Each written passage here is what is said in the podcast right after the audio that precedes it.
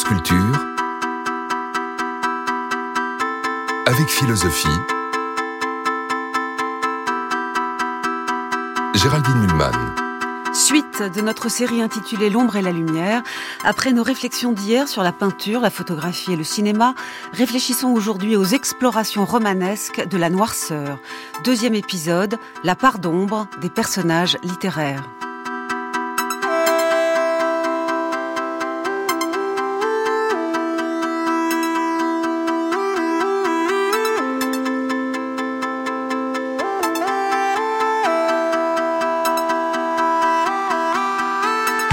La charnière des 18e et 19e siècles est apparu en Europe et singulièrement en Grande-Bretagne un genre littéraire nouveau qu'on appelle le roman gothique attiré par le fantastique inquiétant et le macabre.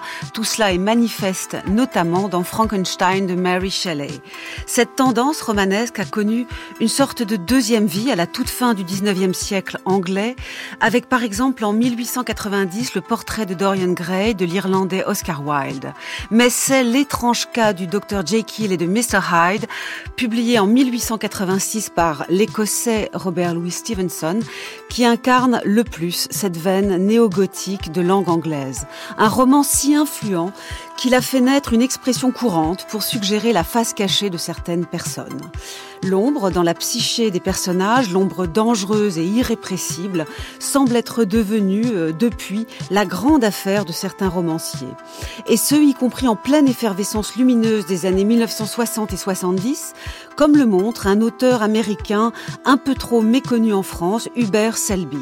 Selby est devenu célèbre en 1964 avec un livre qui s'intitulait Last Exit to Brooklyn, mais d'autres textes de lui méritent attention, notamment Le démon, paru en 1976, qui raconte comment une pulsion sexuelle, puis une envie de meurtre, s'empare peu à peu d'un jeune cadre new-yorkais qui était pourtant si prometteur. Je vous propose ce matin de réfléchir à l'obscurité intime et inquiétante, avec pour point d'appui Stevenson et Selby. Bonjour Nathalie Saudo-Welby. Bonjour. Vous êtes professeur de littérature britannique à l'université de Picardie et vous venez il y a quelques mois de faire paraître aux éditions de l'école normale supérieure un livre intitulé Jack and Jekyll, la dégénérescence en Grande-Bretagne. Et bonjour Olivier Cohen. Bonjour. Vous êtes le fondateur des éditions de l'Olivier, pardon, l'Olivier qui traduit beaucoup de littérature anglo-saxonne. Vous allez ce matin nous parler de Hubert Selby, de sa troublante quête dans ses romans d'une certaine puanteur obscure que cache très mal la lumière de la société américaine. Il y a, je crois, deux sortes de mal qui s'opposent principalement. L'un qui tient à la nécessité que les choses humainement se passent bien et aboutissent au résultat voulu, et l'autre qui consiste à, enfreindre positivement certains interdits fondamentaux, comme par exemple l'interdit du meurtre ou l'interdit de certaines possibilités sexuelles. Oui, il y a le, mal faire et le mal agir. Oui. Est-ce que euh, ce titre veut dire que le mal et la littérature sont inséparables fondamentalement? À mon sens, oui. Évidemment, cela n'apparaît pas clairement au premier abord, mais il me semble que si la littérature s'éloigne du mal, elle devient vite ennuyeuse. Cela peut étonner.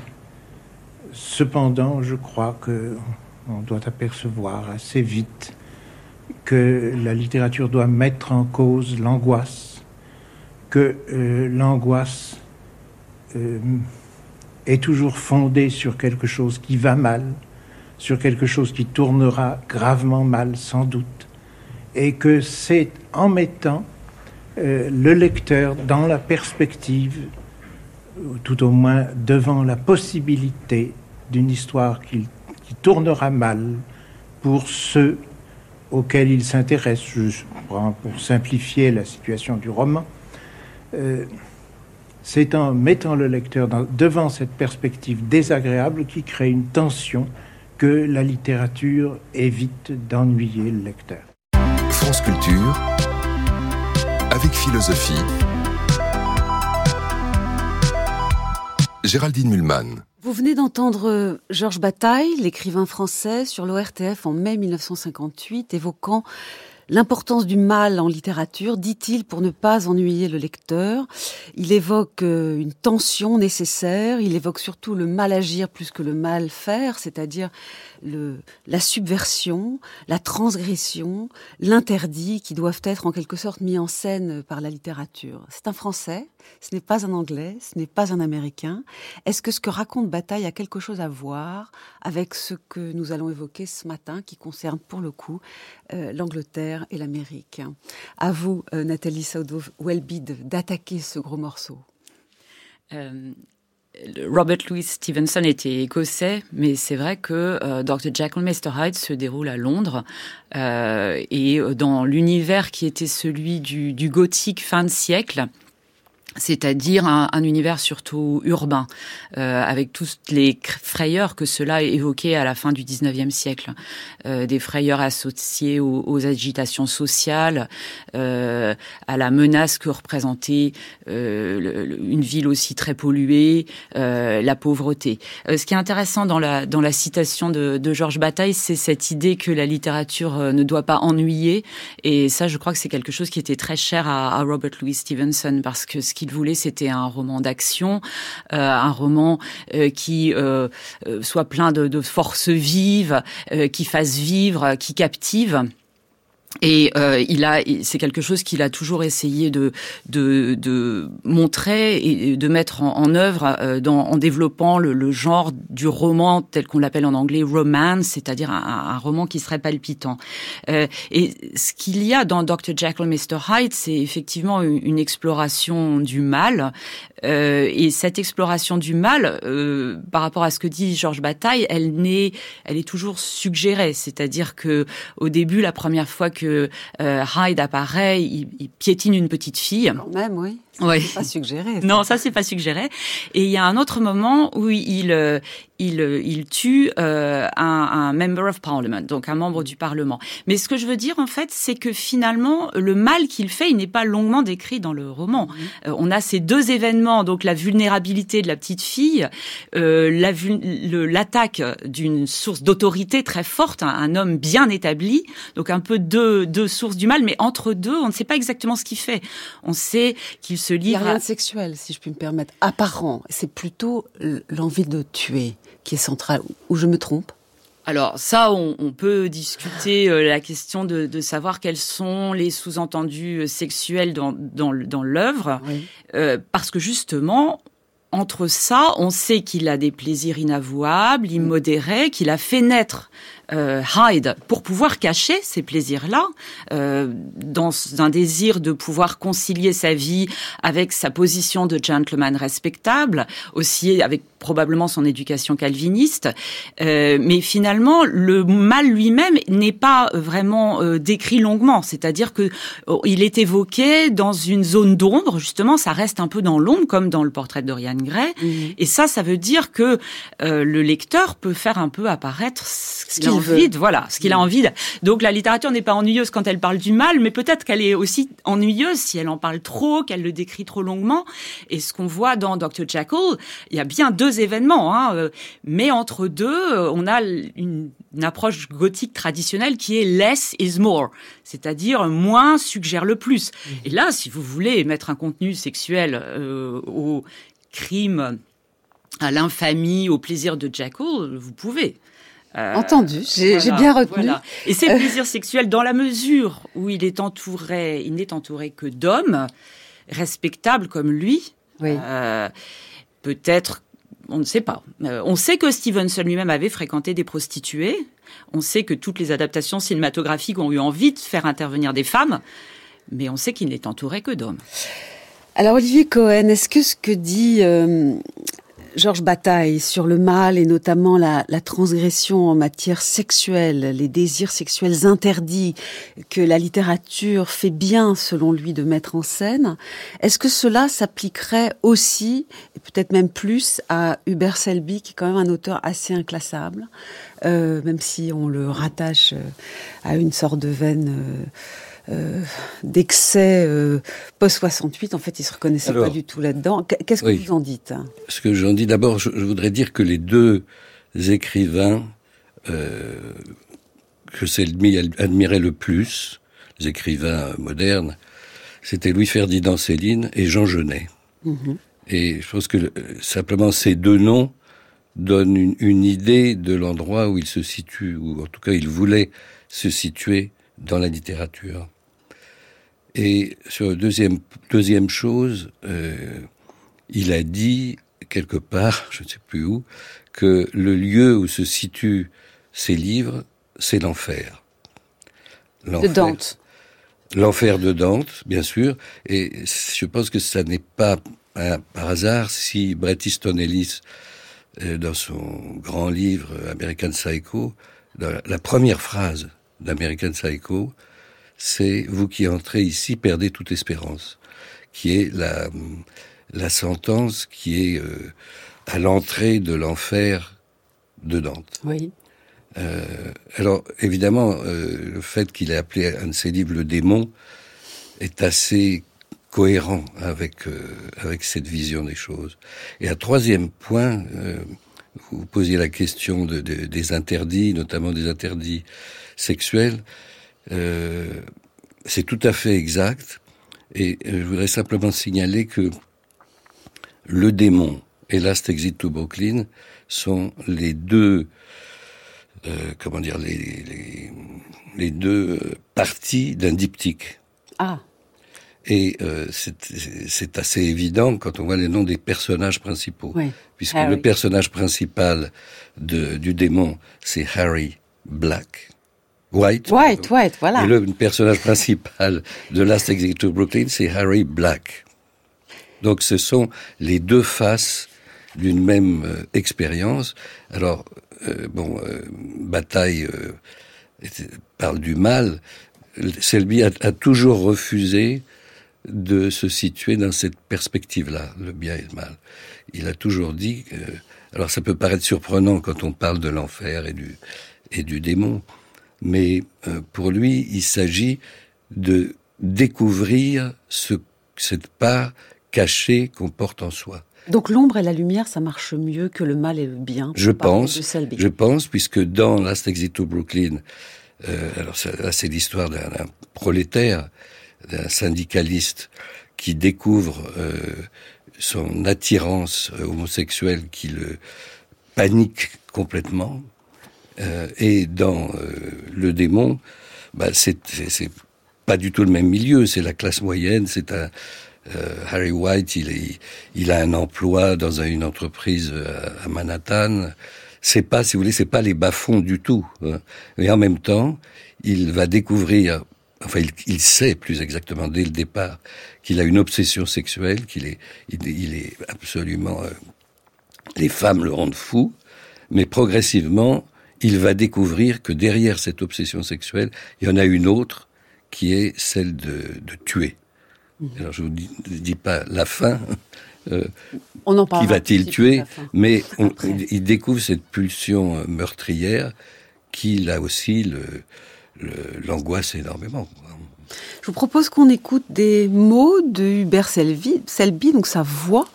Euh, il s'agit d'un documentaire de Ludovic Cantet, euh, réalisé en 1999, intitulé Hubert Selby, deux ou trois choses. On écoute. Du plaisir. Mon Dieu, je ne dirais pas que ce soit le mot. Je ne pense pas avoir eu aucun plaisir à écrire. En réalité, je me rappelle que ça me donnait surtout envie de vomir. Spécialement cette scène de viol. Ce que je veux dire, c'est immonde, mais malheureusement c'est vrai. Ces choses arrivent beaucoup plus que les gens ne le croient. Il n'y a pas de plaisir, mais il y a éventuellement une satisfaction de savoir que vous avez fait ce que le travail exigeait que vous fassiez, même si cela vous rend malade. Et les chiens, cette chose, quand c'est arrivé au début sur le papier, je ne voulais même pas en entendre parler. Je ne voulais rien avoir à faire avec ça. Mais je m'étais toujours promis que si cela venait à mon esprit, je le mettais sur le papier.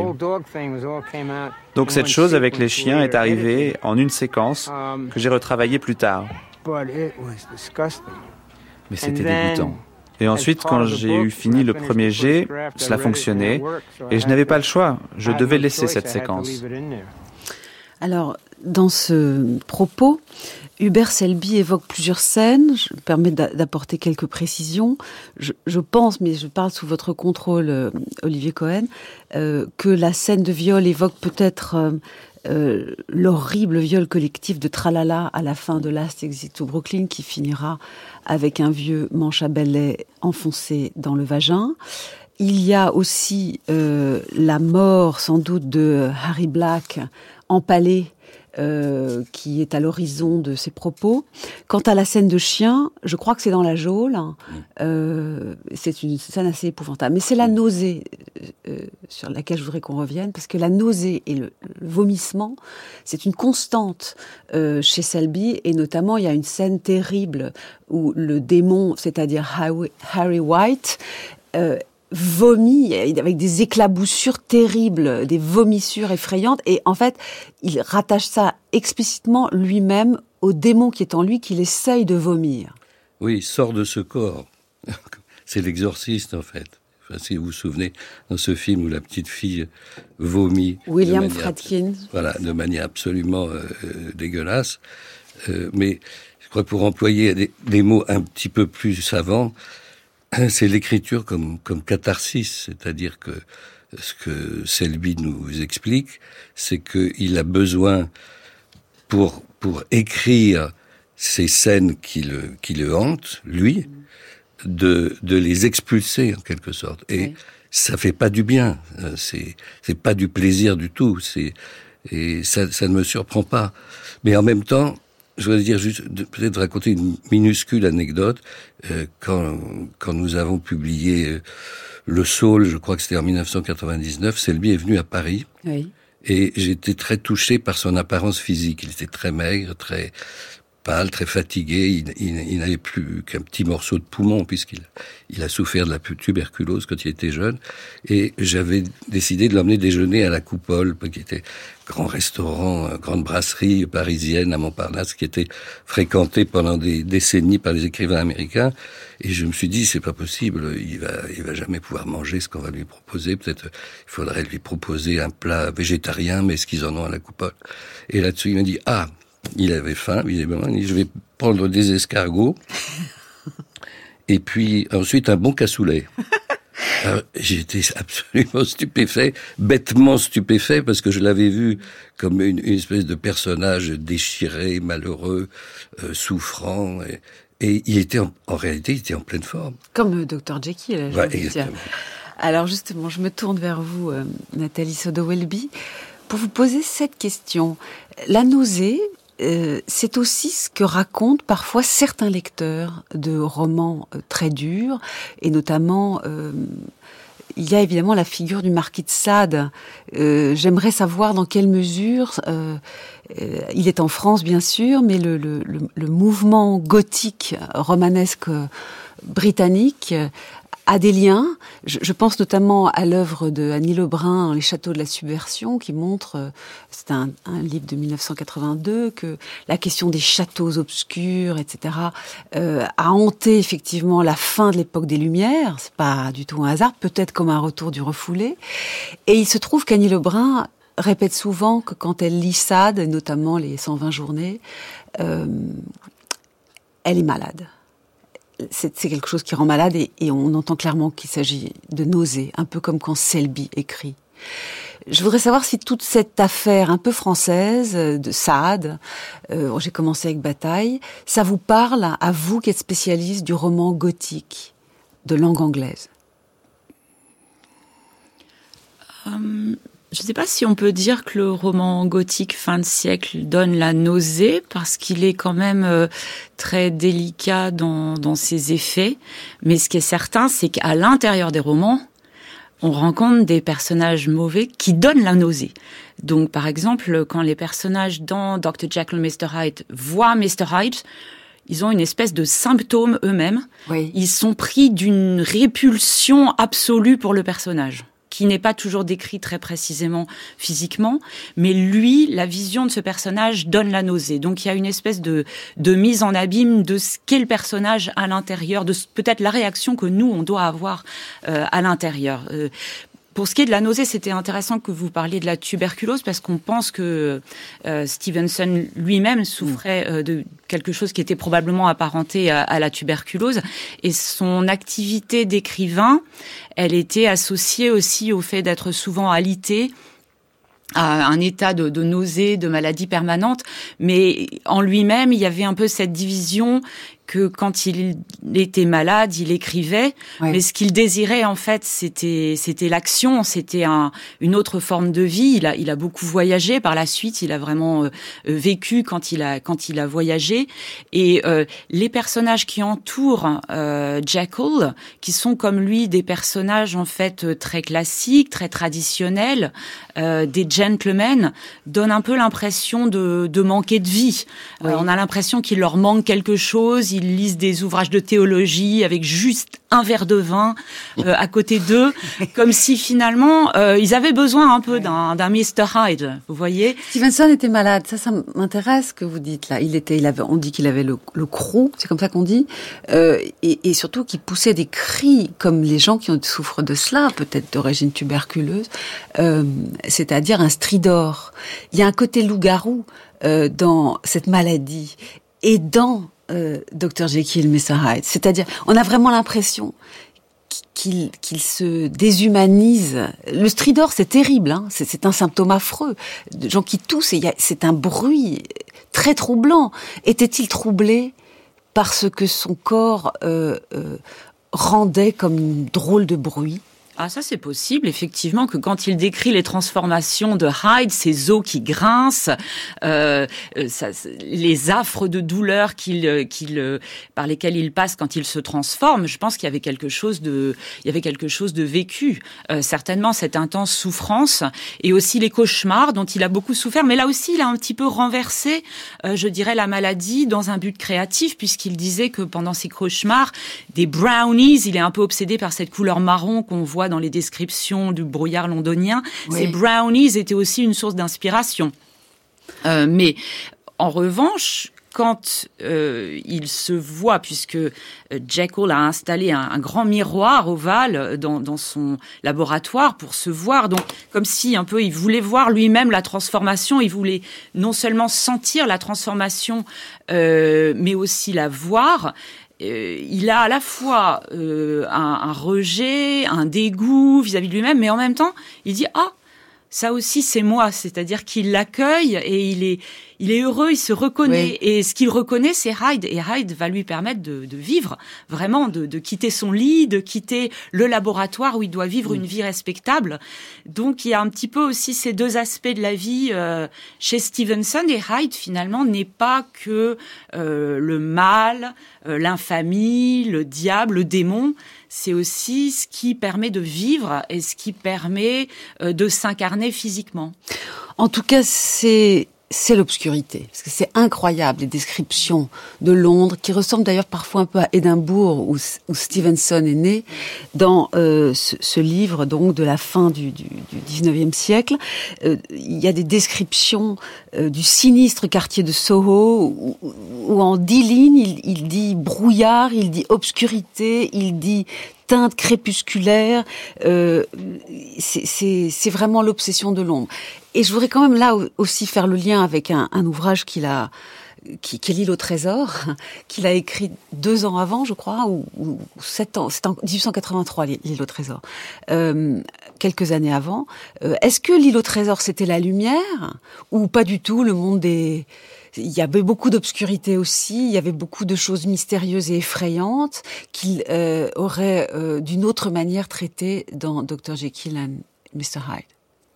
Um, oui, je, euh, souvent l'île au trésor est lu comme un, un récit pour enfants, mais euh, il me semble que c'est bien complexe, bien plus complexe que ça. Oui. Et euh, il y a aussi des personnages, un personnage très noir.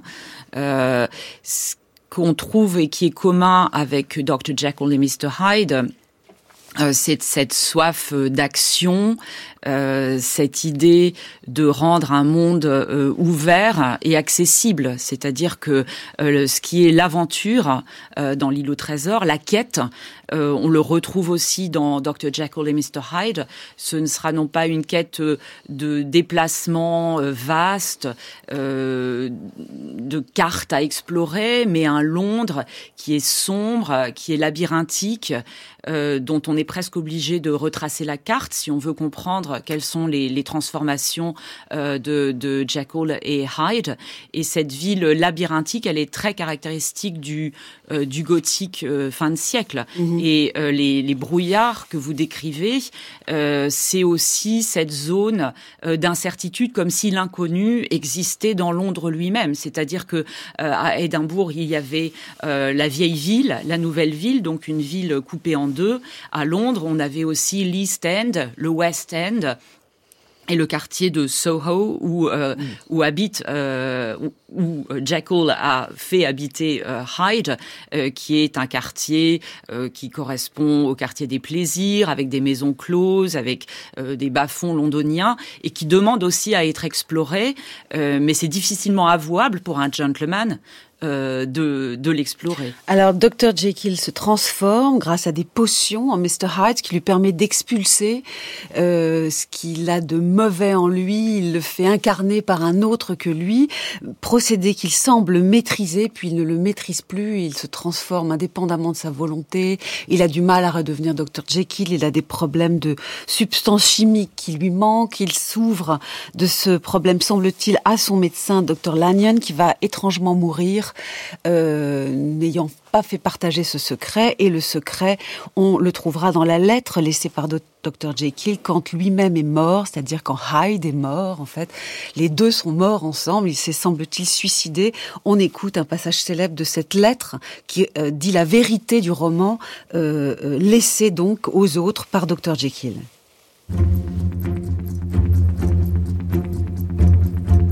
bien qu'agissant avec une duplicité insondable, je n'étais nullement hypocrite.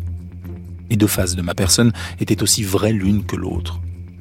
Je n'étais pas davantage moi-même lorsque je me vautrais dans la débauche au mépris de toutes les règles que lorsque je m'efforçais aux yeux de tous de travailler au progrès de la science ou de soulager la peine et la souffrance. Et enfin mes recherches, inspirées par le mysticisme et la transcendance, me révélèrent en pleine lumière que les deux parties de mon être se livraient une guerre perpétuelle. Jour après jour, les deux guides de mon esprit, que sont la morale et l'intelligence, me rapprochaient de cette révélation dont la première intuition m'avouait à l'épouvantable naufrage qui me menace aujourd'hui. L'homme n'est pas un, mais deux en vérité. J'appris à m'attarder avec complaisance, comme dans une rêverie familière, sur l'idée que ces deux éléments puissent être séparés.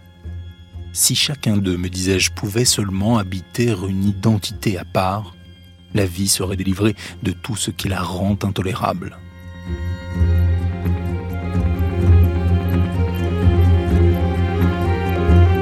Vous venez d'entendre, euh, lu par Kera de notre équipe, un extrait de Dr. Jekyll and Mr. Hyde de Stevenson, paru en 1886. Nous parlons ce matin de l'ombre et de la lumière dans le roman et de la part d'ombre de beaucoup de personnages, notamment dans le roman gothique et euh, néo-gothique ensuite anglais, de langue anglaise. Euh, et nous parlerons aussi, nous parlons aussi d'Hubert Selby comme euh, figure des années 1960 70 qui a exploré la noirceur euh, Justement, Olivier Cohen, vous qui connaissez bien Selby, j'aimerais bien que vous commentiez le passage que nous venons d'entendre, euh, l'extrait de Dr. Jekyll and Mr. Hyde de Stevenson. Alors, je trouve c'est très intéressant ce, passage à plus d'un titre.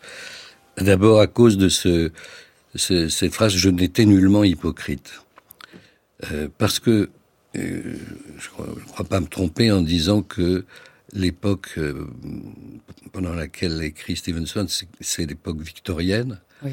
Et euh, donc, qui était une époque particulièrement caractérisée par l'hypocrisie, justement, puisque il y, a, une répression permanente et même judiciaire euh, de tout ce qui concerne la sexualité déviante, comme on disait à l'époque, et on se cache comme ça derrière des grands principes, des grandes valeurs morales.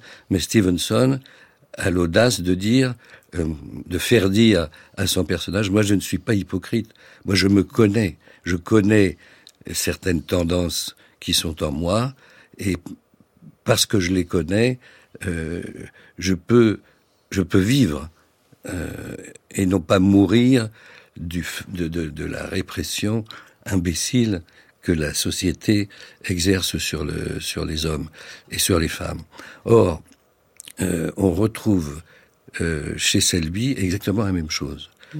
C'est-à-dire que euh, les, les, les, les, deux, j'y reviens, les deux grands personnages de son œuvre, les deux Harry, sont euh, confrontés à des, des, des, désirs, des pulsions euh, euh, qui, sont en, qui sont en eux, qu'ils reconnaissent, même parfois avec beaucoup de, de, difficultés, et dont ils savent parfaitement que euh, ils, sont euh, ils sont condamnés par la société -hmm. et qu'ils risquent gros s'ils s'expriment au grand jour. Alors, il y a d'une part, euh, chez, chez, chez Harry Black, il y a cette, euh, cette euh, désir qu'il découvre, que Harry découvre pour les, pour les homosexuels, pour un, pour un jeune homme en particulier. Et puis, chez le Harry White, quelque chose de plus, peut-être encore plus compliqué, puisque c'est d'abord, il est obsédé par euh, le, le, fait de, de, de, sauter toutes les femmes qui passent à sa portée, mais ensuite, il devient kleptomane, par exemple. Mm. Et après, il décide de tuer quelqu'un. Oui. Donc, il y a, y a une, une, espèce de prise de... Pas une espèce, il y a une prise de conscience du fait que plus, euh, plus on avance dans l'histoire de ces deux consciences, de ces deux personnages, plus ils sont menacés par la répression et aussi par le fait qu'ils ils dépassent des limites. Ils vont, ils, font ce qu'ils ils font ce qu'on ne doit pas faire. Je vous propose d'écouter La descente aux enfers de Harry White, qui n'est pas Harry Black, il est censé être blanc, mais le noir euh, euh, s'étend en lui profondément. Il est euh, cadre, son patron s'appelle d'ailleurs Wentworth, ce qui pourrait aussi se commenter la valeur américaine, le profil, le capitalisme, les choses sages, euh, en tout cas valorisées socialement. Et ce Harry White n'arrive pas du tout à contrôler ce qui lui arrive. Là aussi, je vais faire les choses un peu en vous utilisant un contre-emploi. C'est euh, Olivier Cohen qui a commenté euh, euh Stevenson. Je vous demanderai, euh, euh, Nathalie Saudo-Welby, de commenter Le démon de Selby. On écoute un extrait. La vie de Harry n'était plus désormais qu'une série de petits compromis. Ce n'était pas avec la morale généralement admise que Harry se voyait contraint de faire des compromis, mais avec son éthique personnelle. C'était là la source du conflit qui l'agitait, de la douleur qu'il ressentait. Il fallait à tout prix qu'il continue à penser que tout allait bien, que tout ce qui lui arrivait était normal, que tous ces événements étaient la conséquence naturelle de la tension qui s'accumulait en lui dans le cadre de son travail. Après tout, il avait réussi. Il jouissait de l'estime de ses collègues, passait pour un homme de ressources, aux moyens considérables, qui n'avait encore que 30 ans. Dans son esprit ou dans celui de ses collaborateurs, il n'était pas douteux qu'il serait un jour millionnaire. C'était certain. Dans ces conditions, comment les choses auraient-elles pu aller mal? Et il avait une famille merveilleuse qu'il aimait chérissait tendrement et qui l'aimait. La réussite. Il avait vraiment réussi. Alors, comment les choses auraient-elles pu aller mal? C'était impossible, manifestement impossible. Un jeune homme connaissant la même réussite que Harry White ne pouvait avoir de problème. Et ce nœud qui se formait parfois au creux de son estomac, cette tension qui lui donnait l'impression d'être semblable à un ressort prêt à lâcher, finirait bien par disparaître, quelles qu'en fussent les causes. Dans l'immédiat, il n'y avait rien de mal à lever une bonne femme de temps en temps, ou à passer la nuit avec l'une des filles du service des relations publiques. Ça le soulageait.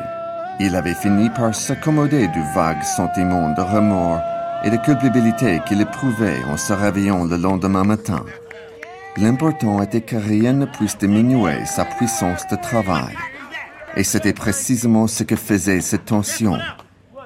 Il était donc prêt à tout pour s'en débarrasser. Il fallait qu'il puisse travailler.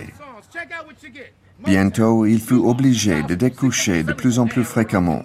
Il se contrôlait de moins en moins. Après chaque nouveau compromis et chaque nouveau mensonge, il se sentait déprimé pendant un jour ou deux. Puis il redevenait lui-même et reprenait cette vie de changement perpétuel, et son existence familiale et professionnelle redevenait normale, tandis que la passion qui l'habitait gravissait un nouvel échelon.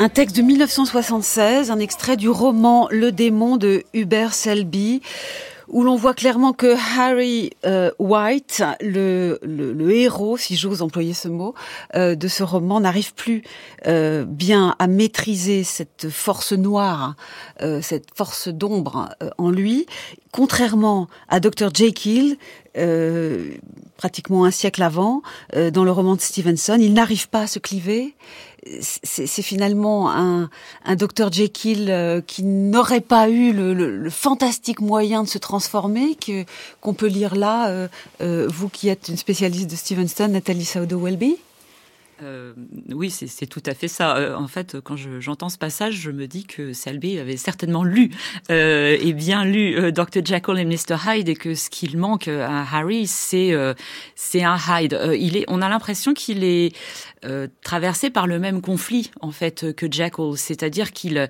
il jouit de l'estime de ses collègues, il travaille, donc il a cette vie respectable de gentleman. L'idée d'être un gentleman, c'est vraiment essentiel dans Dr. Jekyll. Et euh, la question, c'est comment concilier en fait cette, cette vie. Euh, Jekyll explique bien qu'il a vécu une vie de recherche, d'effort, de devoir, euh, avec euh, un autre aspect de sa personnalité, et il est reconnu par tous et à l'origine, il, il, invente Hyde pour pouvoir être capable de, de concilier une morale qui peut-être été euh, tiré de, la morale calviniste qu'il avait hérité de son père, mais aussi peut-être euh, d'une certaine mentalité euh, victorienne, avec des plaisirs et une vie plus incarnée. Et finalement, il est un peu rattrapé parce que ce qui est fascinant dans le livre, c'est qu'on n'a pas une scission absolue entre Hyde et Jekyll, mais sans cesse des recouvrements. C'est ça aussi la zone de moins en moins maîtrisée de moins en moins maîtrisé, c'est-à-dire qu'il perd la main sur sa créature, mais il perd la main sur sa créature aussi parce que l'idée dans le roman, c'est qu'il n'y a pas vraiment deux créatures, on peut pas faire de scission. Mm. Euh, sans cesse, les deux personnages se recouvrent, euh, et quand il se voit devenir rat, il dit, dit ça aussi c'est moi, et à la fin dans le récit, puisque assez curieusement, euh, le récit à la première personne vient seulement à la toute fin euh, du, du, livre, euh, à ce moment-là, il trouve en lui, dit-il, de prendre Hyde en pitié, c'est-à-dire qu'il est capable de mm. sympathiser avec Hyde. Et d'ailleurs, tous les deux ont la même écriture. J'ai une question. Pourquoi, au moment où il se confesse, si j'ose dire, je vais assumer le mot, à son médecin, le docteur Lanyon, pourquoi, d'après vous, Stevenson fait-il mourir Lanyon, de sorte que Lanyon ne puisse pas livrer ce secret? Et c'est Jakey lui-même qui le livrera une fois mort. C'est comme si il ne fallait vraiment, il fallait que ça reste dans l'ombre. C'est-à-dire, à la fois il désire la lumière, il désire parler, mais le romancier laisse la chose dans l'ombre jusqu'à la fin. Euh, il y a une lettre hein, que donne Dr. Lanyon où il explique quand même la transformation. Donc il y a une série de. il est mort quand on a la lettre. Hein. Lanyon meurt aussi, non? Alors Lanyon meurt, du, meurt du choc. Ah, meurt du choc. oui, il meurt du choc de voir parce qu'il y a cet effet fulgurant qu'a la transformation sur les autres. Et à la fin, on a une série de lettres dans la lettre. Les textes, c'est très important dans, dans, dans le roman. Et on a, mais c'est bien une confession à la fin euh, de Jekyll, qui est une confession euh, à lui-même et à Utterson qu'il a transformé en euh, son légataire. C'est-à-dire qu'il va hériter de lui. Ce qui est aussi une façon de dire quelque part que tous les hommes, les juristes, les médecins, tous ces hommes respectables sont un peu des figures en, miroir euh, des semblables euh, de Jekyll lui-même. Alors on va revenir à Hubert Selby, un siècle après, c'est l'Amérique, euh, c'est les années 1960-70 et, et, la part d'ombre obsède Hubert Selby, euh, la part d'ombre de cette Amérique euh, qui réprime énormément de pulsions, qui ne veut pas les voir. le sexe est fondamental dans, pour Harry White dans le démon, mais ça finit par un meurtre. Ça finit par un meurtre, ça c'est quand même très intéressant. J'ai beaucoup de questions à vous poser là-dessus, Olivier Cohen. On écoute l'extrait euh, du meurtre réalisé dans le métro par Hubert, euh, par, non pas par Hubert Selby, mais par son héros Harry White dans Le Démon.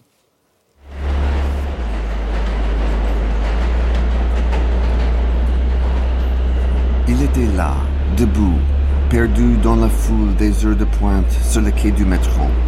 Le bruit des rames qui circulaient à toute allure sous les tunnels et qui s'arrêtaient dans un hurlement de frein à la station était étouffé par les battements de son cœur qui irradiait dans tout son corps. Il avait l'impression que sa tête allait éclater et que quelqu'un lui enfonçait deux énormes pouces dans les yeux. Son corps tout entier semblait lui remonter à la gorge. Il dut faire un effort pour maîtriser ses sphincters. Ses muscles étaient si tendus qu'il lui faisaient l'effet de barres de fer prêtes à se rompre. Il entendit le train dans le lointain, et le bruit s'amplifia, s'amplifia encore. Il ne pouvait plus respirer. Il était inondé d'une sueur glacée. Ses mains, ses pieds étaient engourdis par le froid. Il remoua la tête avec terreur.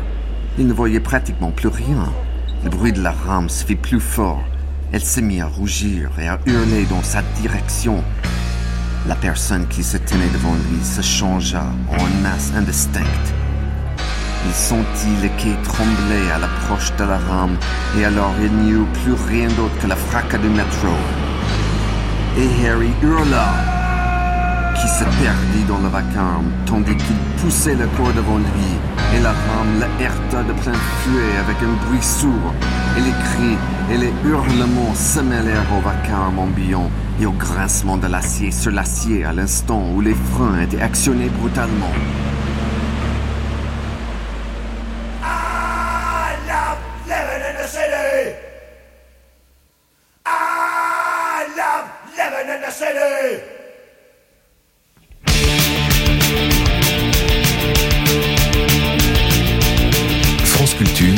avec philosophie, Géraldine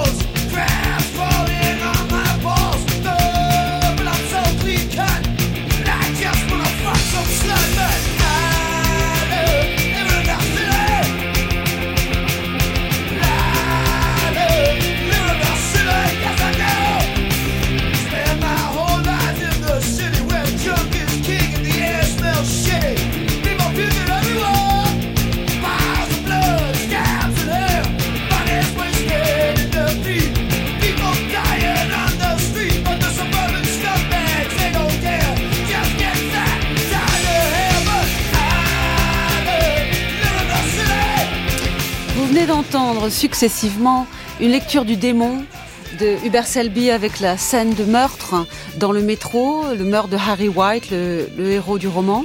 Euh, C'était lu par Doug Ryan, comme les précédents extraits pour France Culture euh, en février 2014 pour les ateliers de la nuit. Et puis là, vous entendez à la fin de cet extrait euh, la chanson I Love Living in the City du groupe punk Fear. C'est, ça a été joué avant, mais enregistré en 1982. Euh, Fear, c'est un groupe punk. Euh, le problème, c'est que ça s'enchaîne très bien. Oui, euh, il y a ce cri de Harry, ah, il y a, euh, il y a ce ah dans la chanson. Tout, semble être, comment dirais-je, harmonieux. Et pourtant, Olivier Cohen, vous allez nous parler du Selby qui ne se reconnaissait pas du tout dans le groupe punk, dans le, le mouvement des années 60-70. Il était à part? Alors, Oh, je voudrais même ajouter une chose, c'est que on entend euh, le métal hurler dans ce passage qui, qui vient d'être lu. Et Métal hurlant, c'était le nom d'une revue animée par euh, des gens qui étaient qui ont été les éditeurs français de Selby. Donc on pourrait penser qu'il y a un lien entre. Euh, vous avez l'air surprise. Non, non, non, je, pas du tout. Non, on peut penser qu'il y avait un lien entre cette musique, ce, climat euh, musical et, euh, l'univers de Selby. Mais en fait, pas du tout. Euh, la musique que, que Selby écoutait quand il écrivait, par exemple, Last Exit to Brooklyn, il écoutait en boucle du Beethoven. Il adorait aussi Sibelius, par exemple. Il était fan de jazz, de Charlie Parker, de John Coltrane, de Mingus. Et il détestait le rock'n'roll et tous ses, tous ses dérivés. Et c'est assez intéressant de voir cette espèce de chassé-croisé entre un écrivain qui avait ses goûts musicaux extrêmement précis, très importants pour lui, et une génération de lecteurs et de lectrices qui, qui, euh, qui euh, s'est passionnée pour, pour l'œuvre de Selby, mais qui vivait, elle, dans un climat musical tout à fait, tout, tout à fait autre. Alors, qu'est-ce que, qu'est-ce que ça veut dire? Euh, J'en sais rien. Euh, ce que ça veut dire peut-être, c'est que euh, Selby euh, avait des, des goûts euh, littéraires, musicaux, euh, culturels, d'une génération d'avant, si vous voulez. Et pour lui, c'était très important euh, de pouvoir accéder à cette culture-là, apprécier la musique, apprécier la littérature. Et il y avait dans le, le, punk rock quelque chose qui ressemblait à Dada dans un sens.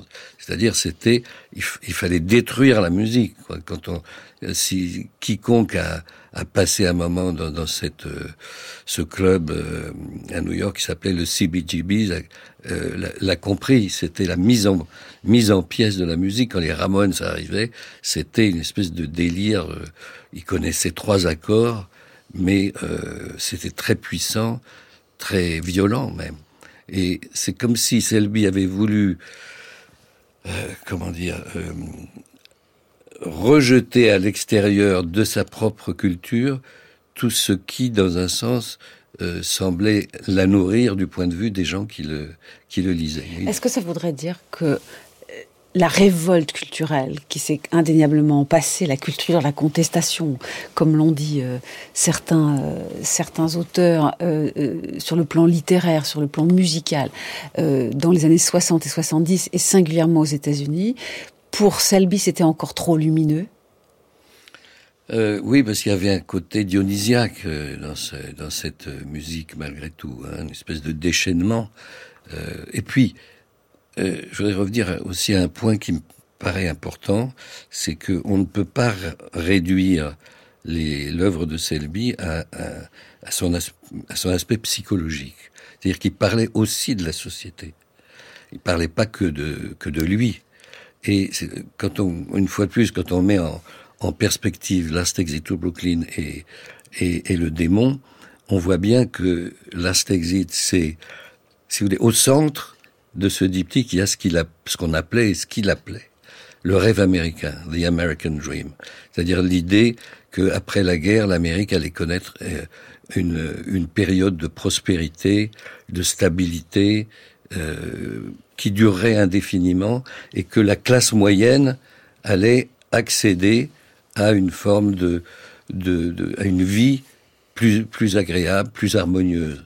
Or, que montre-t-il dans euh, Last Exit Il montre, je le disais, les bas-fonds, c'est-à-dire l'enfer, l'enfer et l'envers du rêve américain.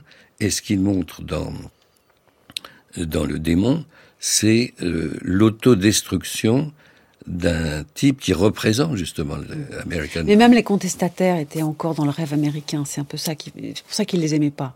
Peut-être, peut-être. bon. Et alors, revenons à Stevenson, puisque c'est le pari de cette émission de faire le lien, notamment entre l'étrange cas du Dr Jekyll et Mr Hyde et euh, le diptyque dont nous, venons de parler, euh, le démon et Last Exit to Brooklyn de, du Selby.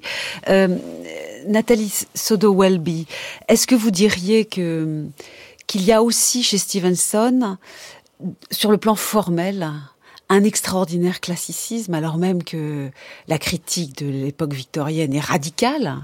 Euh, mais il y a, on dit souvent qu'il a qu'il y a des liens avec, euh, euh, en tout cas c'est Dorian Gray, je veux dire Oscar Wilde qui était très marqué par Huysmans par exemple en France, à rebours qui venait de paraître peu avant euh, le portrait euh, de Dorian Gray de Oscar Wilde.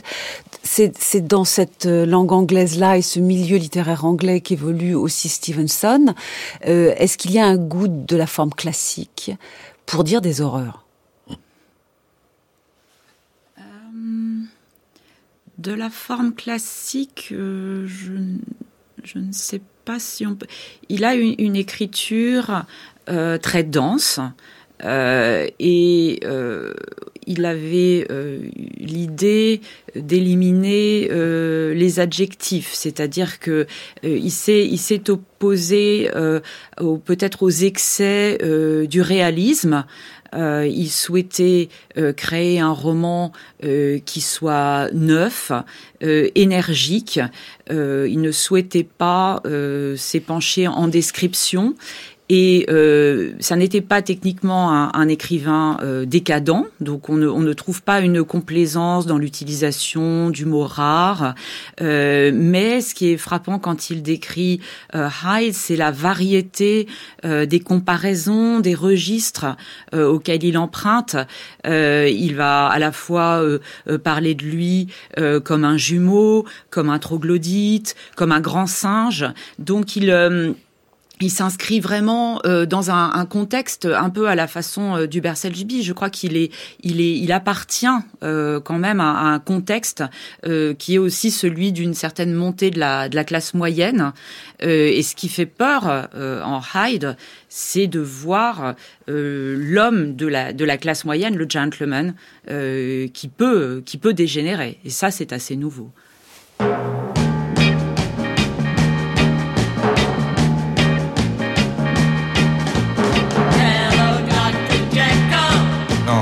Pas le Dr. Jekyll.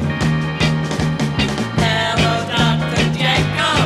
Mon nom est Hyde, Mr. Hyde.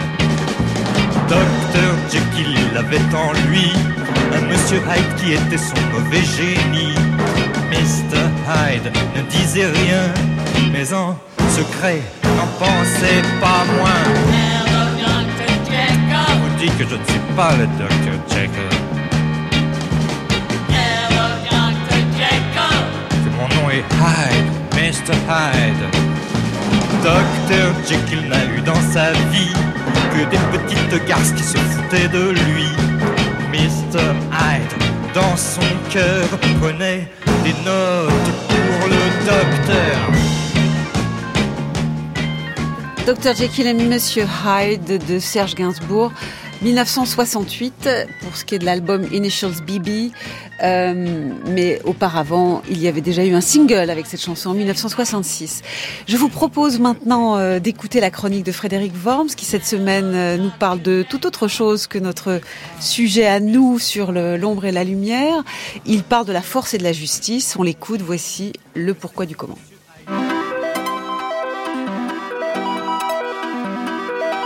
Pourquoi l'obligation n'est-elle pas la contrainte?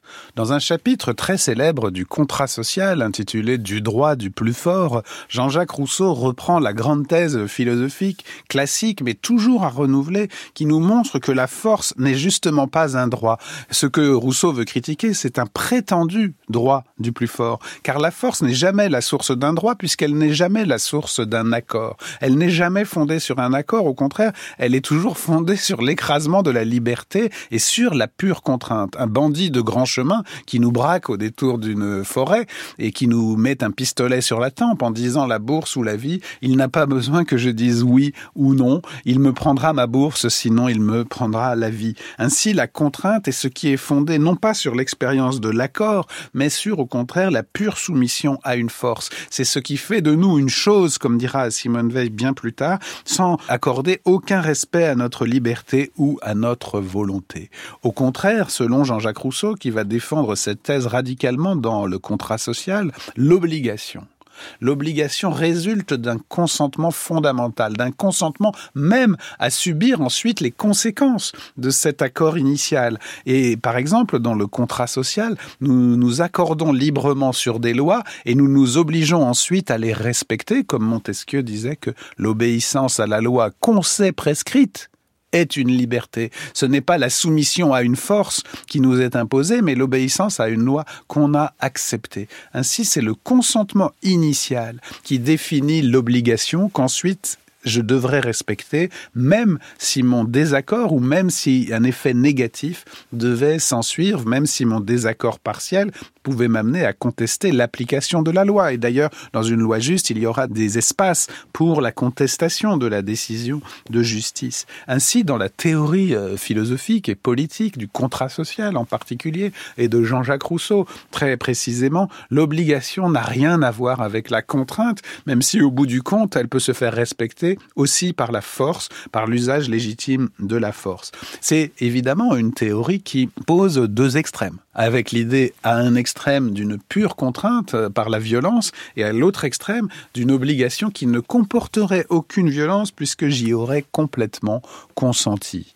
Et d'une certaine façon, il faut poser ces extrêmes et la liberté, l'institution de la liberté repose sur ce que Bruno Bernardi a appelé le principe obligation.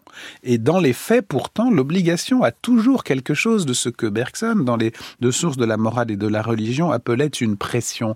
Et Durkheim aussi, sociologue de l'obligation, voyait dans l'obligation un fait social primitif que personne n'a vraiment institué, décidé, voté, consenti. Il y a des obligations non réellement consenties, des, des rituels sociaux auxquels je dois me plier, des obligations que je dois pouvoir contester, que je dois pouvoir changer. L'obligation porte une part de force, une part de pression.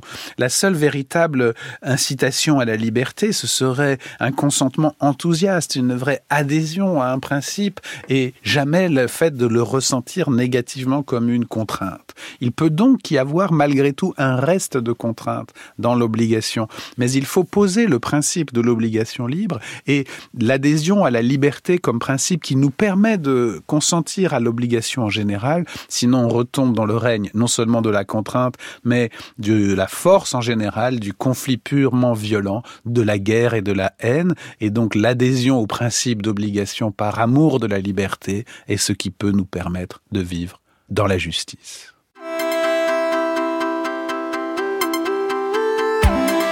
Merci Frédéric Worms et merci à nos deux invités du jour, Nathalie Saudo-Welby et Olivier Cohen, qui nous ont parlé du Dr Jekyll et de Mr Hyde de Stevenson et de l'œuvre romanesque d'Hubert Selby dans le cadre de cette série sur euh, l'ombre et la lumière. Les références de vos travaux, à vous notamment, Nathalie Saudo-Welby, sont sur le site avec philosophie. Cette émission a été réalisée par Riyad Kera avec à la technique Florent Bujon.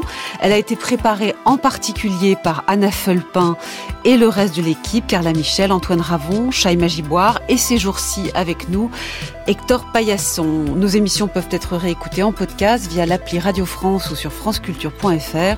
Vous êtes bien sur France Culture. Vive la curiosité.